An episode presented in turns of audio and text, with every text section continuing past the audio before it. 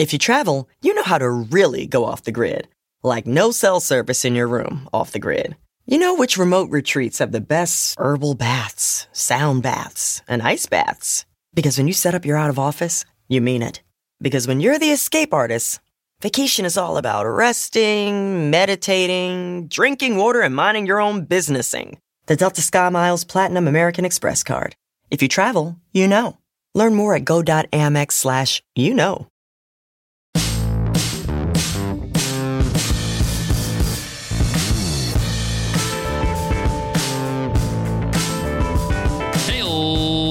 Welcome to the $100 MBA show. Business insights delivered on a silver platter every single day with our daily 10 minute business lessons for the real world. I'm your host, your coach, your teacher, Omar Zenhom. I'm also the co founder of Webinar Ninja, an independent software company I started with my co founder back in 2014. And today's episode is Q&A Wednesday. On Q&A Wednesdays, we answer a question from one of you, one of our listeners. If you got a question you want to ask, go ahead and email me over at omar at 100mba.net. Today's question is from Frank, and Frank asks Hey Omar, I need to make some quick sales right away. I got a surprise bill from my web host. I got a surge of bot traffic that caused my hosting bill to be quite large.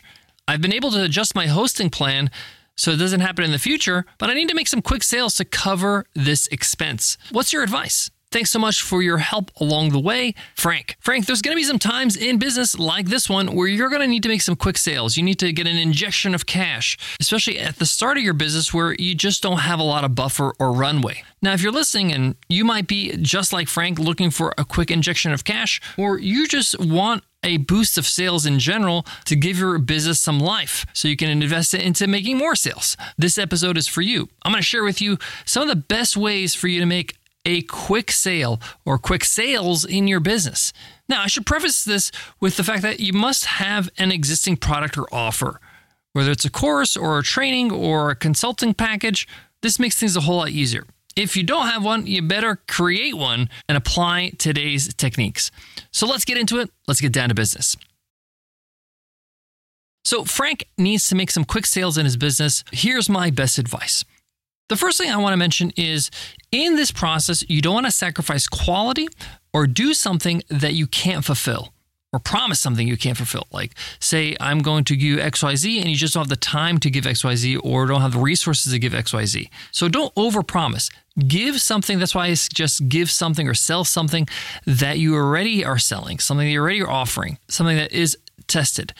If you don't have something like that, then create something that's minimal viable, a minimal viable coaching package or consulting package, or even just a consulting hour. Don't overpromise in the hopes of making money or trying to sweeten the deal to make it easier to sell. So, how do you do this? So, the first thing I always recommend is to tap into your existing customer list. Anybody that is buying from you right now or has bought for you in the past, they are the most likely person or most likely demographic to buy from you again. They have already have gotten value from you. They trust you. They know that you can deliver.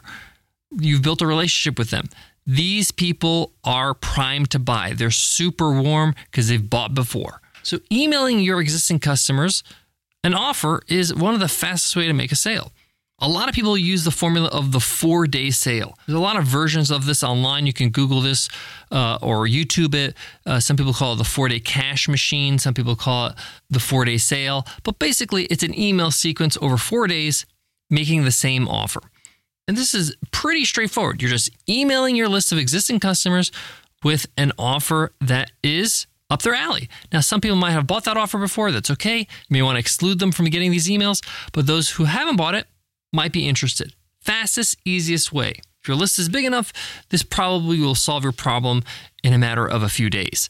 Now, if you don't have an existing list of customers or you don't have one that's big enough for you to cover the amount of sales you need, then the next best thing is leveraging somebody else's audience, partnering up with somebody, finding somebody who has an email list or an audience that would be interested in your product or service. Reach out to them. This is why relationships are so important because with partnerships, you can say, hey, I want to get in front of a new audience and make them an offer, whether you want to run a webinar for them or they just send an email promoting your product or service, and you can cut a deal with them, whether you do the same for them or maybe you do some sort of affiliate commission or referral fee for every sale. Now, this is not the quickest way. Emailing your existing list is the quickest way because it's just a matter of how long you can take to craft an email sequence. This is an afternoon, right? But partnerships take time because you got to manage calendars. Maybe somebody's not free tomorrow or the next day. The next time they're free is a month from now. This is why you should always have uh, partnerships on your calendar. You should always have them all lined up in advance. So you're constantly doing partnerships. But if you haven't done this yet, this is still a great option. And some people might be able to squeeze you in next week to do this partnership. Of course, if this is a webinar, you're going to need a little bit more time and a little bit more lead time. If this is an email campaign to their list, not as much lead time required. Another option is emailing your leads the offer. Now, I've put these in a particular order. Easiest, fastest, and most effective is number one, emailing your existing customers or past customers. Number two, partnering with an audience that you want to get in front of. These are fresh leads. People have never heard of you, never heard of your offer, haven't been fatigued. So it's going to be effective. And then number three, your leads. Your leads probably are aware of your products and services, probably have seen a couple of your offers and said no because they're not customers yet. But if the offer is right and it just might be timing, they'll be willing to buy right now. It's right time for them and they just needed a reason to buy because of this promotion, this sale. Um, and really, if you want to have an impactful effect on your campaign, you're going to want to make sure your offer is solid, meaning it's compelling, it solves the whole problem completely, it's a no brainer, and gives them what they're looking for. So, emailing your leads is a great way for you to tap into some people that may be ready to buy right now. So, sometimes we don't recognize the fact that we don't offer our leads an opportunity to buy enough. Your leads should be given an offer minimum once a month. So, if you haven't given them an offer recently, it's time to do it now so that you can make that revenue. Notice with all these options, whether you're emailing your own customers or you're partnering with somebody to promote you to their audience or you're emailing your leads, these are all warm contacts, people that are familiar with a brand, familiar with the person that's emailing them or messaging them or running the webinar. These are not cold leads. Cold leads are more long term, meaning if you're going to run some ads, to get them to go to your website, to get them through your opt in, this is going to take some time for them to get warmed up. But depending on what you mean by ASAP, this might be an option for you. Depending on your deal size, your funnel, and how good your nurture sequence is, you might be able to convert people within a month. In my experience with you know paid advertising really going through the roof, the best bang for buck across a lot of industries has been Facebook lead ads where they capture the lead right on Facebook. Now remember, these leads are still cold. You need to warm them up in your email sequences, in your marketing before you start making offers. So they are educated on what you offer and the value and why they want to buy from you. But if you got a month, you got five weeks, six weeks, you could probably warm them up in that time to get them to a point where they're ready to buy. I want to give one more strategy, one more tip when it comes to making some quick sales.